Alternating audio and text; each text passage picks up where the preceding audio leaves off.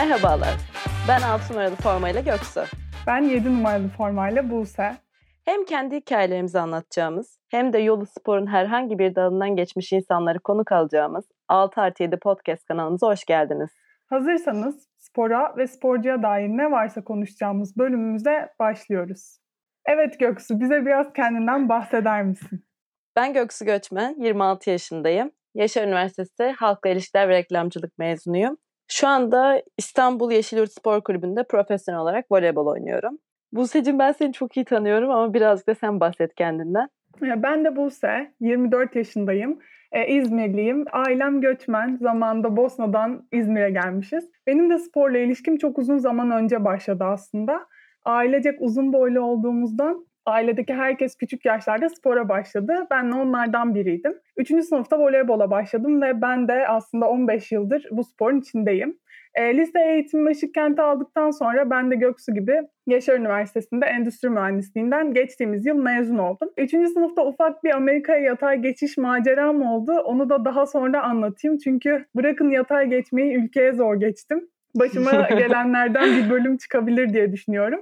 E, geçtiğimiz yılda bir ön çapraz bağ sakatlığı yaşadığım için voleybola şimdilik ara verdim aslında ve şu an Piri adlı bir girişimde full time çalışıyorum. Evet, şimdi biz neden buradayız? Neden bu podcast'ı açtık? Amacımız ne? Bunu da anlatır mısın? Aslında küçük yaşlarda çok fark edemesek de o dönem birçok problemle karşılaşıyorduk. Hem okulda hem sporda büyüdükçe aslında bu alanda hiçbir şey bilmediğimizin de çok farkına vardık.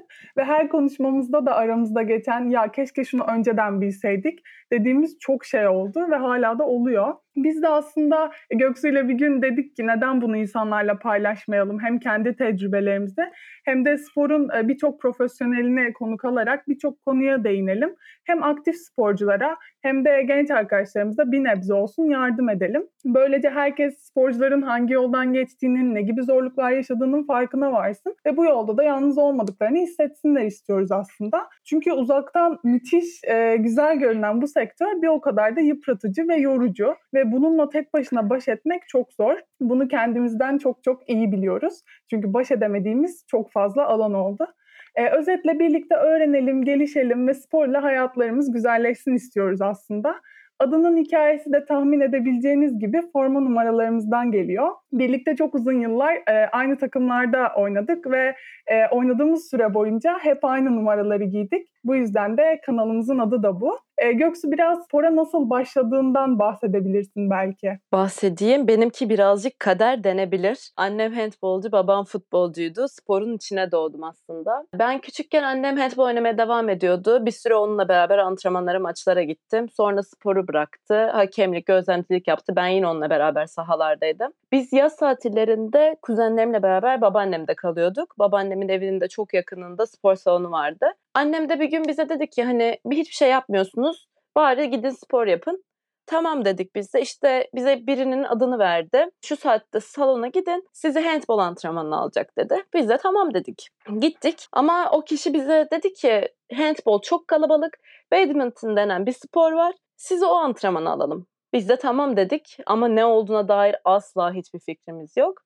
Biz girdik elimize bir raket bir de tüylü uçabilen bir top tutuşturdular. İşte bir saat boyunca ne diyorlarsa yaptık ettik. Ondan sonra babaanneme eve geri döndük. Annemi aradım ben geri. Dedim ki işte handball çok kalabalık diye biz giremedik. Badminton denen bir şey varmış. Annem dedi ki o ne? Yani İzmir'de, Türkiye'de hatta badminton o dönem çok az biliniyor. Bu arada ben 9-10 yaşlarındayım. Neyse ben bu şekilde bir maceraya atıldım. Yaz dönem boyunca devam ettim. Sonra kuzenim, kuzenimin adı da Buse bu arada. o bıraktı. Ben oynamaya devam ettim. İşte bir buçuk sene falan oldu. Oynadım. Bu arada İzmir'de böyle turnuvalar oldu. Turnuvalara katıldım. Ama benim yaşım küçük olduğu için herhangi bir kategoride yarışamıyordum aslında. Kendimden büyüklerle oynamak zorunda kaldım. Orada da İzmir'de teklilerde üçüncü oldum. Çiftlerde bir ablayla beraber oynadık. Orada da birinci olduk. Altı madalya aldık. Benim için wow olan bir durumdu bu. Aynı zamanda oradaki kategorideki en küçük kişi olduğum için bana en iyi gelişim gösteren oyuncu ödülü falan verdiler. Muhteşem bir teşvik söz konusu. Ve bunun hemen arkasından bir ay bile geçmeden annemin bir arkadaşı vasıtasıyla Işıkkent Spor Kulübü'nde biri varmış. Senin kızı da voleybola gönderelim oldu. O, o dönem tabii hani voleybol böyle spor okulları hafta sonu gidilen bir durum. Ben de tamam dedim. Bir anda badminton'ı bıraktım. Kariyerimin zirvesinden ve voleybola başladım. Buse'yle de orada tanıştık aslında. Şimdi de birazcık sen bahseder misin? Senin ben çok merak ediyorum. Voleybol öncesi spor kariyerine. ya şimdi badminton'dan sonra yani bilmiyorum ne kadar e, tatmin eder ama benim de fena bir hikayem yok aslında hemen ondan bahsedeyim. ben üçüncü sınıftaydım ve dediğim gibi yani yaşıtlarıma göre boyum çok uzundu. Hani böyle sıranın en arkasından ön sıralara bir türlü geçemiyordum yani o kadar uzundu maalesef. Her beden eğitimi öğretmenin de dikkatini boyum çekiyordu. Ve hepsi de hop gel bakalım Buse'cim nereye böyle şeklinde bir yaklaşımla e, beni voleybol sahasına koydular. Ama aslında bunun arka planı bir hali komik. Kısa ondan bahsedeyim. E, çünkü ben o dönem e, halk oyunları oynuyordum. Ve gerçekten tutkuyla oynuyordum. Yani çok seviyordum. Ama evet çünkü bu boşnakların yani bitmek bilmeyen düğünleri, sonsuza kadar çekilen halayları, her türlü oyunlar. Yani zaten göçmen biriyseniz böyle ortamlarda büyüyorsunuz bir kere. Kanınızda bu var yani. Ben de çok keyif alarak gidiyordum oraya. Sonra voleybol fikri çıkınca öğretmenlerimden e, aslında ailem ikisinin aynı anda olmayacağını söyleyerek bana bir seçim yapmam gerektiğini söylediler. Ben inanılmaz üzüldüm. Ve tabii ki sonucunda halk oyunlarını seçtim. İnanamıyorum yani, ya. Çünkü voleybol çok zevkli gelmiyordu. Yani bir karşılaştırır mısınız? Şimdi bir tarafta müzik, eğlence, diğer taraf böyle kan, ter, gözyaşı yani resmen. Bu arada ciddiyim şaka değil yani. Cidden halk oyunlarını seçtim. Annemler tabii de baktı yani bu iş böyle olmayacak. Ne yapabiliriz diye bayağı düşünmüşler. Bizim kızın bizim kızın kafa çalışmıyor. Halk oyunları ne?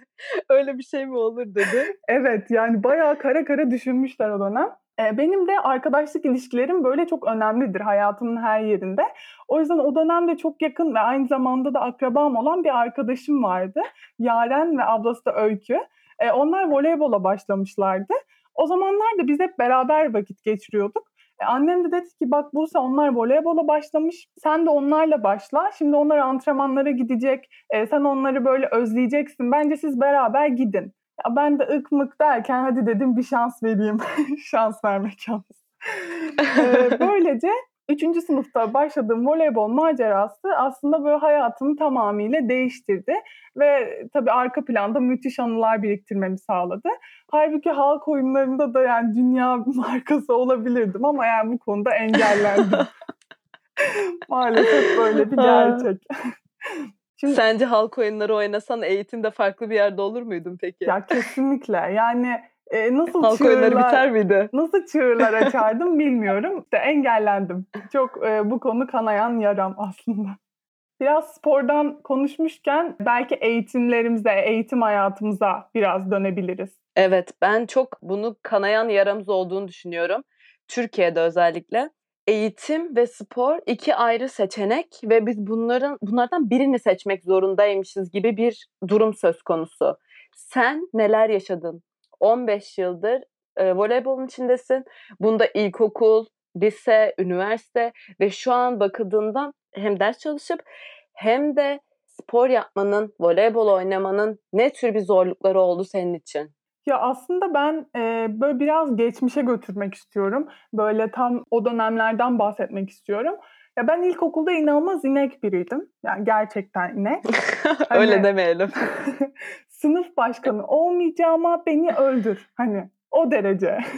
Sınıfta kalkardım tahtaya konuşanları yazmak için çok da net görürdüm uzun olduğum için. En yakın arkadaşlarım şey falan diyordum. Hani Buse biraz konuşalım ama yazma yani bizi de. Ben hemen gözlerimi devirirdim. Ki bu benim imza evet, hareketlerim. Bu, bu kesinlikle. Evet. Bu benim, Buse deyince göz devirme. Bu benim imza hareketim. Yani gerçekten. Hemen e, öyle diyen arkadaşımın yanına bir artı daha koyardım. Hiç acımam yoktu. Yani saçma sapan da biriymişim şimdi sesli söyleyince de garip oldu. Yok canım. Neyse 3. sınıfta voleybola başlayınca ben başka bir hayat gördüm aslında. Yani okula hiç benzemeyen, hiç başarılı olmadığım, her şeyi sıfırdan öğrenmem gereken bir alan. Ee, başarısız olma hissiyle de ilk orada tanıştım. Antrenmandan çıkıp e, o parmak pası nasıl çembere atamam diye üzüldüğüm çok antrenman hatırlıyorum. E, ben aslında voleybola kış aylarında başlamıştım ve kış aylarında senin de dediğin gibi hani hafta sonları ders harici bir şeyler yapmak çok güzeldi. Enerjini atabiliyordun. Ama işte o yaz ayında antrenmanların artacağını bir öğrendim. Çok üzüldüm. Yani Gitti tatiller. Evet. Tatil matil hak getire artık. Yani nasıl yani? Ben denize gitmek istiyorum. Arkadaşlarım mahallede beni bekliyor. Ben antrenmana mı gideceğim? Yani hani bunları çok düşünüyordum ama bir şekilde gittim ve bu aşamada kesinlikle e, ailenin çok çok önemi olduğunu düşünüyorum. Hani onlar hiçbir zaman neyse kızım gel denize gidelim ya bu yaz e, kışın sen devam edersin demediler yani. Yazında kışında beni o antrenmanlara götürdüler. Kış ayları yaz ayları derken böyle ilkokul bitti. Ben cidden voleybolu sevmeye başladım. Bu arada hala iyi değilim ama işte farklı insanlar tanıyorum. Topu biraz da olsa çembere yaklaştırmaya başlamışım. ee, çok farklı pencereler açtı aslında bende. Dedim ki yani ben sadece okuldaki başarım değilim. İşte ben bu başarısızlığımla aynı zamanda işte deneme isteğimle birçok şeyle e, kar, e, karmaşık bir Buse'yim. Yani ben sadece sınıf başkanı Buse değildim artık. Voleybol takımının da bir oyuncusuydum. Ve bu tatmin de cidden o yaşlarda çok güzel hissettiriyordu. İlk deplas... Şey oluyor değil mi böyle sen okulun havalısısın. Hani sen ne yapıyorsun? Voleybol oynuyorsun. Bir takımın var. Formayı Hı-hı. giyiyorsun. Hatta şey falan ben hatırlıyorum. Okula formayla gitmek. Hani küçük çocuklar böyle Fenerbahçe Galatasaray yarışıyor ama biz okula formayla gidiyoruz. Okul takımındasın. Çıkıyorsun. Sırf sadece maçın olduğu için derslere girmiyorsun. O zamanlar çok havalı şeyler Tabii. bunlar. Şeyi düşün, bahçede böyle bir file kuruluyordu ve sen takım seçiyordun. Evet. Hani sana veriliyordu o görev. O çok önemli bir görevdi. Evet bir de sınıflar arası maçlarda ben şampiyonluğu hiç bırakmadım. Ki biz okulda okul takımı olmamıza rağmen benim sınıfım kazanmak zorunda. O bütün sahanın etrafında herkes oturuyordu. Nasıl 1A, 1B, 1C nasıl deri gibi tezahüratlar. Ya Allah'ım ne günler. Müthiş gerçekten. Ya ben işte ilk deplasmanıma da 6. sınıfta gittim bayağı ilkokulun sonlarına doğru. İlk deplasmanından bir gece önce de topuklu terlikle bileğimi burktuğumu dipnot olarak söylemek isterim. bir gün önce... Buradan antrenöre sevgiler. Kim o, da, o dönem Osman abi antrenör. Osman abiydi. Gerçekten. Ya bir gün önce söylesem beni almazlardı. O yüzden o korkudan ben o akşam sabaha kadar buzlar, jeller yani nasıl korkutum? Hani ilk deplasman ya gitmem lazım yani. Ben onun için okulda herkese söylemişim deplasmana gideceğim Yalova'ya diye. Çok önemliydi yani. Neyse o dönem öğretmen, her öğretmenim de aslında voleybolun derslerime etkileyeceğinden çok korkuyordu. O yüzden bir noktada bırakacağımı düşünüyorlardı. Derken hani ben daha çok bağlandım. İşte maç günleri, arkadaşlıklar, deplasmanlar. Çünkü ailem hani arkadaşlarım gibi oldu artık. Oradaki arkadaşlarım. E, ilk deplasmanımdan bir hafta sonra da benim SBS sınavım vardı. O dönem biz SBS'ye giriyorduk 6-7-8'de. Hiç unutmuyorum ya odada SBS'ye çalışıp birlikte birbirimize sorular soruyorduk. İşte bunun sonucunda da bu arada herkes çok güzel okullara girdi. Ben de lisede voleybol sayesinde burs kazandım ve Işıkkent'te okudum. 5 yıl boyunca çok keyifli bir lise dönemi geçirdim. E, lise dönemi tabii ilkokuldan çok daha zor. Yani o dönem daha da böyle herkes ya ne zaman bırakacaksın bitiyor herhalde artık falan gibi konuşulduğu dönemlerde. Tabii lisede dediğim gibi yoğunluk 3'e 4'e katlandı. Okul 9'da başlıyor 4'e kadar. Sonra 4'ten 7'ye kadar okulda antrenmanı bekliyoruz. Akşam 7'ye kadar. O arada da full ders çalışıyoruz. Ödev tamamlıyoruz. İşte antrenmana girdikten sonra 9.30'larda onlarda çıkıyorsun ve eve git, yemek ye, duş al derken hop ertesi gün ve her gün bu şekilde. Ya Gökçe inanılmaz değil mi? Ben şu an kendimizi düşündükçe nasıl geçtiğini, nasıl dayandığımızı hani o evet. tempoya e, yine böyle anlamıyorum yani. Şu an imkansız geliyor ama bence bizim buradaki en büyük şansımız e, Işıkkent'te kulüp başkanımız Elvio Paradiso'ydu. Hakkını yiyemem kesinlikle. Çünkü bize ilk öğrettiği şey spor ve eğitim beraber gitmek zorunda. Bu bir tercih değil dersleriniz iyi değilse kusura bakmayın antrenmana bile almam belki siziye getiriyordu her zaman. Ee, biz ben şunu hatırlıyorum biz iki buçuk üçte okuldan çıkıyorduk kulübün servisi bizi gelip alıp kulübe götürüyordu.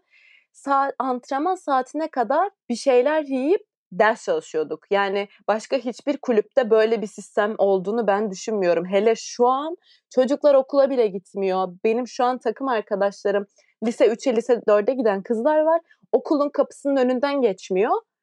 Ama bu kızların üniversite kazanması bekleniyor. Hani eğitim yok. Sadece voleybol. Ama bir gün ya voleybol biterse o zaman ne olacak? Hani ilahi güçler aracılığıyla o an sana başka bir e, profession yüklenmiyor yani. Başka bir yükümlülüğün, başka bir şeyin yoksa hayata tutunamıyorsun. Kesinlikle. Yani çok çok doğru. Bu psikolojik olarak da çok zor. Hani bitti voleybol belki artık sakatlık vesaire de değil. Artık oynamak istemiyorsun. Ya da belli bir yaştan sonra vücudun el vermeyecek. E ne yapacaksın? Evet. Ya dediğin gibi yani bu noktada kulüplerin ve ailelerin çok çok büyük e, sorumlulukları var. İki taraftan da biz çok şanslıydık. Hem aile tarafımızda hem kulüp tarafında. E, benim de yani babamın hani en önemli sözlerinden biriydi. Evet spor yapıyorsun, müthiş bir şey. Yapmaya devam et ama lütfen okulu bitir. E, elinde bir bileziğin olsun. Bir gün oynamak istemezsen gerçekten çünkü bunun sakatlık haricinde psikolojik olarak da birçok yükümlülüğü var o mutlaka cebinde kalsın. Ee, çok e, o zamanlar anlamıyordum hani neden bu kadar üstünde duruyor ama büyüdükçe gerçekten çok net e, anlaşılıyor. E, biraz da böyle aslında üniversite dönemine geleyim. Yani üniversite döneminde de mesela voleybolun sana açacağı kapılar çok fazla. Yani ikisini birlikte yürütmeyi becerebilirsen ve onu aslında full dedike bir şekilde yaparsan sana kapılar inanılmaz açılıyor. Yani ikimiz de full burslarla üniversiteyi okuduk. Yani ciddi de güzel bölümlerde okuduk. E, ve sporu sevdiğim için e, yani illa sporla ilgili bir bölüm okumak zorunda da değilsin. Bu da aslında e, Türkiye'de çok yanılsanan bir konu bence. E, ben endüstri evet. mühendisliği okudum. Sen daha farklı bölümler okudun. Yani biz aslında farklı kapıları da kendimize aralamış olduk. Üniversitede tabii vites her dönem daha da artıyordu. Yani okul hep yoğundu. E, sporda artık profesyonel bir seviyede artık oynuyorsunuz ve her antrenörün ve hocanızın sizden beklediği ciddi şeyler var. Hani hem zihni toparlamak hem adapte olmak çok zor. Ama e, o zamanda da aslında bence bizi motive eden şey iki alanda farklı hikayeler yaratmak.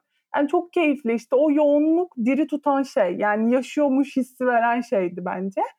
Ee, mesela, Ama biz çok yaşıyorduk lütfen nefes bile almıyorduk. Yani gerçekten hani o, o dönem biraz e, biraz değil çok yoğundu. Hani üniversitede... Bir günümüzü sadece ben söylemek istiyorum şu an. E, Buse'yle beraber Rota Koleji'nde oynuyoruz. Rota Koleji Gazi Emir'de. E, bizim okulumuz Bornova'da. Bütün gün okuldayız e, saat 4 4'te Gaziemir'de antrenmanımız oluyor ve biz 3'te belki 3 çeyrek geç okuldan çıkıyoruz. Koştura koştura Gaziemir'e gidiyoruz. Antrenmana giriyoruz 2 saat, 2,5 saat.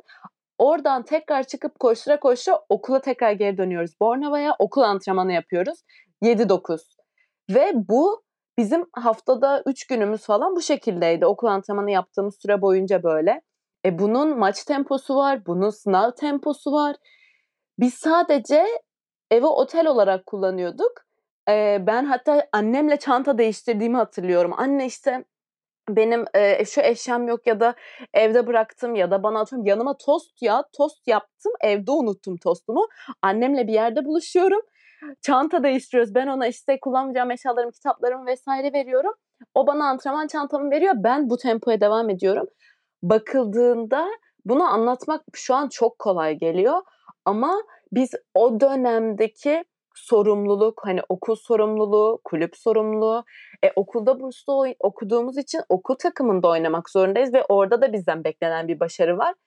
Bununla beraber bir stres geliyor. E zaten hayatın yok. Bizim off günümüz yoktu, tatilimiz yoktu. E, ben hatta şundan bahsetmek istiyorum. E, bir gün Buse ile karşılıklı oturuyoruz o haftamız o kadar yoğun ki ben Buse'ye sadece şunu söyledim. Bu hafta nasıl geçecek bilmiyorum. Geçecek, bitecek ama nasıl? Ve ben o günün akşamına okul takımı e, hazırlık maçımız vardı. O maçta sakatlandım ve hayatımda ciddi sayılabilecek en büyük sakatlığım parmağım çıktı ama açık çıkık hani mucizevi bir şekilde hem parmağımın oradan çıkması mucize hem topun o şekilde gelip benim parmağım elimin kırılmaması mucize ve ben bunu söylememin e, akabinde yaklaşık 5 hafta hiçbir şey yapamadım. Yani aslında ağzımızdan çıkana da dikkat etmek gerekiyor. Hani çok yorgunum, evet bitmiyor, gitmiyor, nasıl olacak? Bunu düşünmemek gerekiyor bir yerde. O günden sonra bunu anladım ben. Her şeye diyorum ki olur, bugün de biter, yaşarız, yaparız. bir şekilde ilerler. Evet, ya çok iyi hatırlıyorum o günü gerçekten ama evet bu yoğunluk çok fazla ama hani bu Türkiye'de gerçekten daha da fazla. Yani ikisini birlikte yürütmek gerçekten çok zor. Ya işte ben e, 3. sınıfın başında Amerika'daki sistemi de görünce çok daha iyi anladım. Yani Türkiye'de bir seçim yapmaya zorlayan bir sistem var. Siz bunu takip etmek zorundasınız. Ya bana bu konuda destek olan çok antrenör ve hocam oldu. Ama bu konuda büyük zorluklar yaşayan çok fazla yakın arkadaşım da var. Yani antrenman saatleriyle okul saatleri çakışıyor, yorgunluktan gidemediğin dersler oluyor ve devamsızlıktan kalıyorsun. Sınav saatlerinde maç saati denk geliyor ve ikisini de değiştirme şansın yok. Ee, yani bu konular gerçekten sporcuları çok zorlayan konular. Ama işte Amerika'da sistem inanılmaz işliyor. Yani eğer sporcuysan derslerin, okul takvimin, her şeyin sana göre hazırlanıyor. Tüm akademisyenler senin sporcu olduğunu biliyor ve buna uygun ek dersler koyuyor. Ödevlerin tarihlerini uzatıyor veya senin maç takvimine göre sınavlara girebiliyorsun.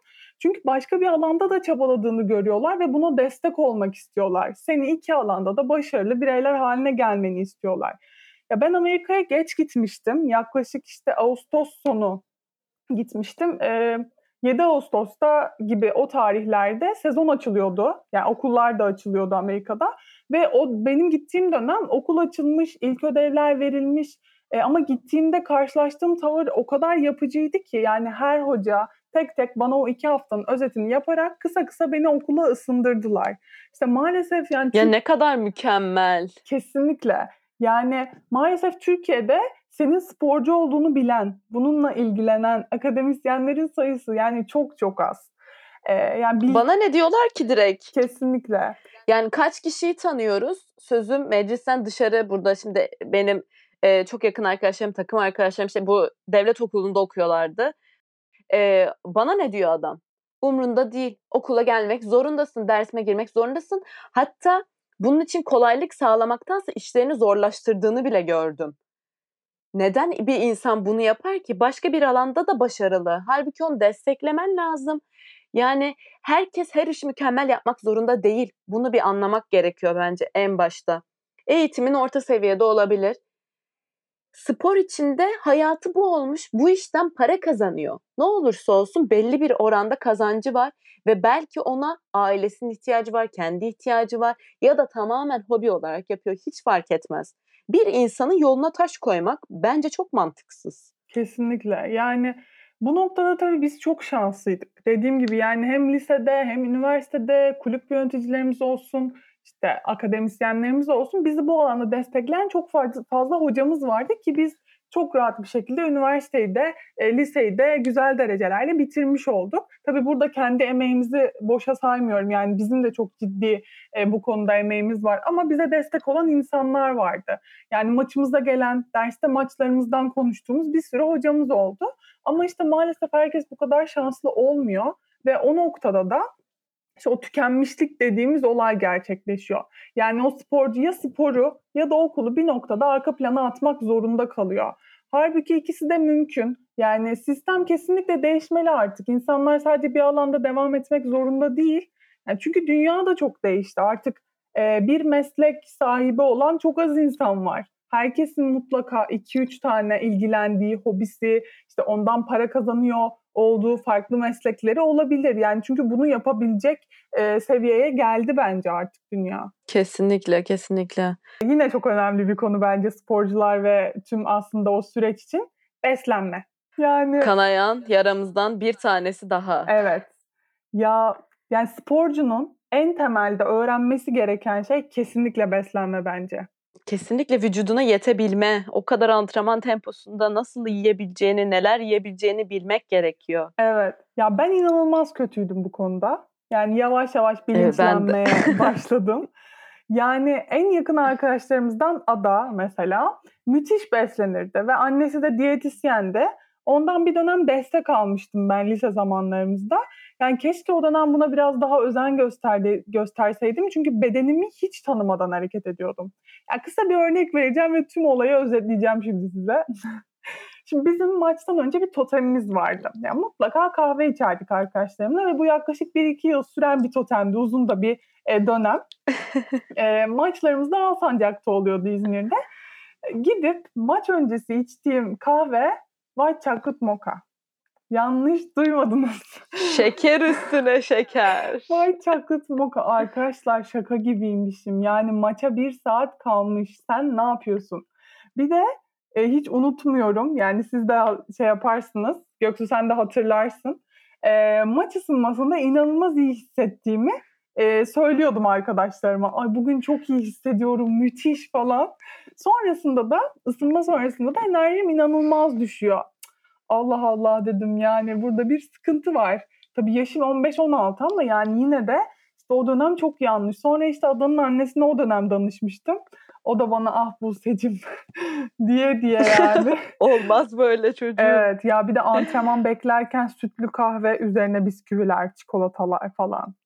Yani bunlar evet. normal şeyler bu arada. Tabii ki yenilmesi de bir sıkıntı bence hani uzun vadede yok ama dozunda ve hani nasıl alman gerektiğini bildiğinde. Çünkü antrenman maç öncesi akıl alır gibi değil yani bu kadar yoğun şekerli besinler bence. Ya bir de bizim dönemimizde bu kadar çok Instagram'da işte böyle postlar, böyle paylaşımlar yoktu. Yani şu anda çok ciddi bir yanılgı söz konusu bence. Bu tamamen apayrı bir konu. Ama biz e, küçüklüğümüzden itibaren sporcuların nasıl beslenmesi, neler yemesi, ne zaman ne yemesi gerektiği konusunda bilgilendirilmeliyiz bence. Bunu çok geç keşfettik. E, sıkıntısını da yaşadık yani. E, mesela antrenmana gireceksin. Antrenmana bir saat kala daha farklı bir şey yemen gerekiyor. İki saat varsa daha farklı, üç saat varsa daha farklı. Ama bu bisküvidir, odur budur, ıvır zıvır tabii ki canımız istiyor. Tabii ki yiyoruz. Bahsettiğimiz, şu anda konuştuğumuz şey asla böyle abur cubur yememeliyiz, şunu yapmamalıyız. Böyle bir dünya yok bence. Sürdürülebilir değil hiçbir şekilde. Şunu sıfır yemek yok, bunu asla ve asla tüketmemek ya da bunu tamamen tüketmek. Böyle bir şey ben yapamadım açıkçası. Hani şu an bir sürü beslenme çeşidini denedim ettim. İşte iki buçuk sene hiçbir şekilde et, tavuk yemedim e, şu an mesela tüketiyorum. Hani canım istediği için bunu yapıyorum. Diğerini de canım istediği için yapmıştım. Hani bana neyi niye geldiğini süreç içinde keşfediyorum diyebiliriz. Ama bunun çok küçük yaştan itibaren e, antrenörler de değil bence. Gerçekten bu işin profesyoneli her kulüpte olmalı ve kişiye yönelik e, bir plan program yapılmalı diye düşünüyorum ben. Ya kesinlikle. Hatta çok da sevdiğim bir söz var bu konuyla ilgili. Ya iyi bir beslenme ortalama bir sporcuyu elit seviyeye getirmiyor. Ama kötü bir e, beslenme gerçekten elit bir sporcuyu ortalama seviyelere düşürüyor. Bence bu çok çok doğru bir konu gerçekten. Evet, bu e, bizi takip edip podcastlerimizi dinleyenler için ileride bir diyetisyenimiz daha olacak bizimle beraber. E, bütün soruları cevaplayacağız. Benim de çok fazla merak ettiğim şey var çünkü. E, özellikle şu an sosyal medyada çok yaygın olan bu işte yok şu kadar kalori beslenmeliyiz, şunu yapmalıyız. Özellikle yok şuramızı eritmek için şu hareketi yapmalıyız gibi şeyler, böyle şeyler gerçekten komik. Bu yanılgıları biraz da olsa düzeltmek adına e, biri bize destek olacak. Şimdi konuyu değiştiriyorum. Evet. Sen e, şans faktörünün sporda var olduğuna inanıyor musun? E, sporda şans faktörü çok konuşulan bir konu aslında. Yani bence iyi bir kulüpte başlamak, iyi antrenörlere denk gelmek gibi şeyler çok önemli. Özellikle antrenörler konusunda ben kendimi inanılmaz şanslı biri olarak nitelendiriyorum. Çünkü şöyle düşünün, matematik öğretmeni kötü olan biri ilkokulda matematiği sevebilir mi? Ya ben sevenle Mümkün karşılaşmadım. Değil. Evet. Ya öğretmenle, antrenörle çok ilgili. Özellikle ilkokul seviyelerinde çünkü belirli bir seviyeden sonra bakış açın değişiyor. Antrenörlerle ilişkilerin profesyonel seviyeye yükseliyor. Tabii ki o ilk dönem ilk dönemlerde böyle değil. Yani tamamen duygusal bakıyorsun. Bunun yanında şanssız sadece e, bunu gerçekten isteyen ve çalışan insanların yanında olduğuna inanıyorum. Yani eğer yeteri kadar ortaya emek koyduysan o yol bir şekilde sana görünüyor. Ve başımıza gelen kötü olayları da e, böyle değerlendiririm ben. Yani ne kadar istediğini görmek için o anları da yaşaman gerekiyor ki önüne çıkan her güzel şeyin aslında farkına var. Ya bir de şu taraf var tabii. Yani antrenörler tarafından bazı oyuncular daha çok sevilip e, ilgi gösterilebiliyor. Ya bu yanlış bir durum tabii ki yanlış. Ben hiç kabul etmiyorum. Eğer bir oyuncun yetenekliyse evet onunla çalışmak tekrar istersin. Çok uğraşmak istersin. Ama orada diğer sporculara değersizlik hissettirerek değil. Ya bu dengeyi tutturamayan çok antrenör de tanıyorum maalesef. Ya iyi niyet kötü niyet olarak değerlendirmiyorum ama bazen bu ayar kaçabiliyor. Küçükken kendim de bu durumu yaşadım. Ee, o dönemlerde kırılma noktaları olabiliyor insanların hayatlarında. Yani sporu bırakmada veya işte daha fazla e, mental açıdan yorulmak gibi şeylerle karşılaşabiliyorlar. E, o yüzden bu noktada hani kendimize güveni hiç kaybetmemek lazım. E, beni biraz kamçılayan bir davranış şekli olmuştu aslında. Arka planda üzülsem de bu şans faktörü e, benim yine böyle çok üzerine düşündüğüm bir konuydu. E, senin tarafında nasıl mesela? Sen nasıl yorumlarsın? Ya ben birazcık negatif tarafından bakacağım. Çünkü evet kesinlikle bizim altyapımızın geçtiği, çalıştığımız insanlar beraber bir aile ortamında olmamız mükemmel bir şanstı. Bu apayrı bir şey. Ama e, çok fazla sporcu da özellikle bizim e, mesleğimizde voleybolda hani hiçbir şey yapamadığı halde sadece boyu uzun olduğu için elinden tutulan çok fazla insan oldu. Ben şunu düşünüyorum. Onlara verilen şans, onlara verilen imkan bize verilseydi bir şeyler daha farklı olur muydu? Mesela bu benim hep kafamda bir soru işaretidir. Ben bunu birazcık negatif olarak yorumladım ama çok doğru bir noktaya değindin aslında. Gerçekten bu boy konusu da yine e, çok fazla gündeme gelen ve dediğin gibi ben de özellikle son dönemlerde o afişlerde onları çok görüyorum. Yani son başlığımızda da aslında e, sporda yeter dediğimiz anları konuşalım istedik. Yani psikolojik olarak yeter dediğimiz ve çok zorlandığımız anlar. Senin ilk aklına neler geldi onu çok merak ettim. Ben her gün voleybol bırakıyordum bir ara. her gün bırakıp sonra yeniden başlıyorum. Çünkü bakıldığında bu benim en iyi bildiğim iş ve e, herhangi bir işe sıfırdan başlamak çok zor geliyor şu an bana. Aşırı uzak. E, hiçbir şey bilmiyorum. Bir bebek gibiyim. Her şeyi emeklemekten başlayarak konuşmaya, her şeyi en baştan öğrenmem gerekiyor. Ve bu imkansız gibi. Aslında asla imkansız değil ama düşününce imkansız.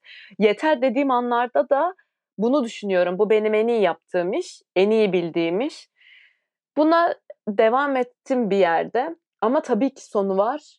Psikolojik olarak yeter dediğim mesela çok kötü bir maçtan sonra küçükken daha çok yapıyordum gerçi. Çok kötü bir maç getirdiysem yeter işte ben voleybol oynamayacağım bırakıyorum ya da bir şey yapamıyorsam ki yapamamaya tahammülüm yok. Normalde yapabildiğim bir şeyi bir gün yapamayabilirsin. Bu çok normal. O gün olmaz, yorgunsundur. İşte bunu çözene kadar e, bırakıyorsun, pes ediyorsun. Ama sonra işte bu senin artık gerçekten hakim olduğun bir konuya döndüğünde diyorsun ki bugün yapamamış olabilirim, yarın da yapamayabilirim ama ben zaten bu işi 500 gündür yapıyorum. Şey çok garip. İlişki, o aradaki ilişki çok garip bir ilişki. Çok seviyorsun ama aynı zamanda işte nefret ettiğin, yeter dediğin çok fazla an oluyor. Yani nefret de bir sevgi biçimi. O yüzden hiçbir şeyden nefret etmeyin. Kesinlikle. Nötr kalın. Kesinlikle. Yani o kadar çok yeter anı oluyor ki bu arada. Yani başarısızlık hissettiğinde dediğin gibi yeter diyorsun. Takım arkadaşlarınla ortak noktalarda buluşamıyorsun. Bazen yeter diyorsun. İşte okul, spor birlikte yürümüyor. Parçalayayım mı kendimi ne yapayım? İki tane bulse mi yaratayım diyorsun. Yeter diyorsun. Yani kendi hayatlarımızda da olduğu gibi burada da çok kez pes etme noktasına yaklaşıyoruz aslında. Ben de bu dönem özellikle sınav zamanları çok olmuştu. Hani kimsenin beni anlamadığını, çaresiz hissettiğim çok fazla dönem hatırlıyorum. Ee, bunun yanı sıra aslında bir yeter anı da e, geçtiğimiz Eylül ayında yaşadığım e, sakatlık anı. Hatta bugün tam birinci senesi. E, geçtiğimiz sene 30 Aa, Eylül. bugün mü? Evet. Tam birinci senesindeyiz. Bir tık hüzünlendim. ee, Bunun bugüne denk gelmesi peki? Evet, gerçekten garip oldu. Kaderimizin bir oyunu. Hayatımda en korktuğum sakatlıklardan biriydi ve inanılmaz bir şoka girdim tabii o an. Yani düştüğüm an bir film şeridi gibi o ameliyat süreci, iyileşme süreci gibi o kadar çok şey aklımdan geçti ki.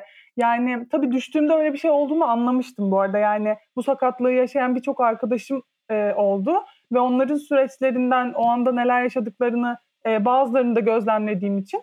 Ama yine de tabii insan o an kabullenmek istemiyor.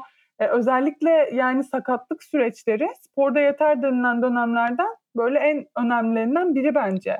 Çünkü eskiye dönmek için daha çok çalışmanız gerekiyor ve aslında o sakatlık sonrası oluşan güvensizliği üzerinizden atmak, işte kendinizi tekrar kanıtlamak cidden çok zor bir süreç. Ama ki bunun spor harici bir yanı daha var yani sen normalde yapabildiğin bir şeyi o an yapamamaya başlıyorsun.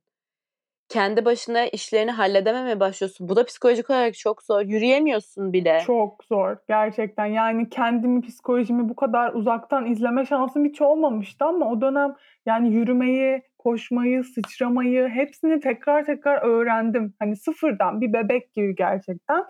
Ve her gün o dizinin bir derece daha açısının artması nasıl bir his? Yani çok anlatamayabilirim ama o ilerlemeyi görmek bile inanılmaz hissettiriyor. Ee, yani ilk başlarda neden benim başıma geldi diye bir süreçle başlıyor. Ama daha sonrasında işte kendime, e, isteklerime ışık tutan bir yola girmiş oldum ben. Bazen her şey istediğiniz gibi gitmiyor gerçekten ama yaşadığınız her şeyin de size kattığı çok anlamlı şeyler oluyor.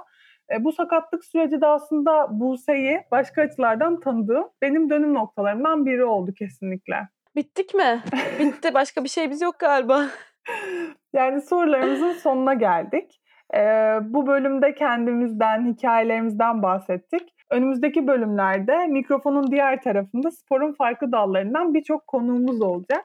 Onların deneyimlerini, spor hayatlarını birlikte konuşacağız. Bu isimlerin kimler olduğunu öğrenmek ve varsa konuk önerilerinizi paylaşmak için Instagram hesabımız 6 artı 7 podcast'i takip edebilirsiniz. Açıklamaya da hesabımızı ekliyoruz. İlk göz ağrımız podcast'imizin sonuna geldik. Sonraki bölümde görüşmek üzere. Kendinize iyi bakın.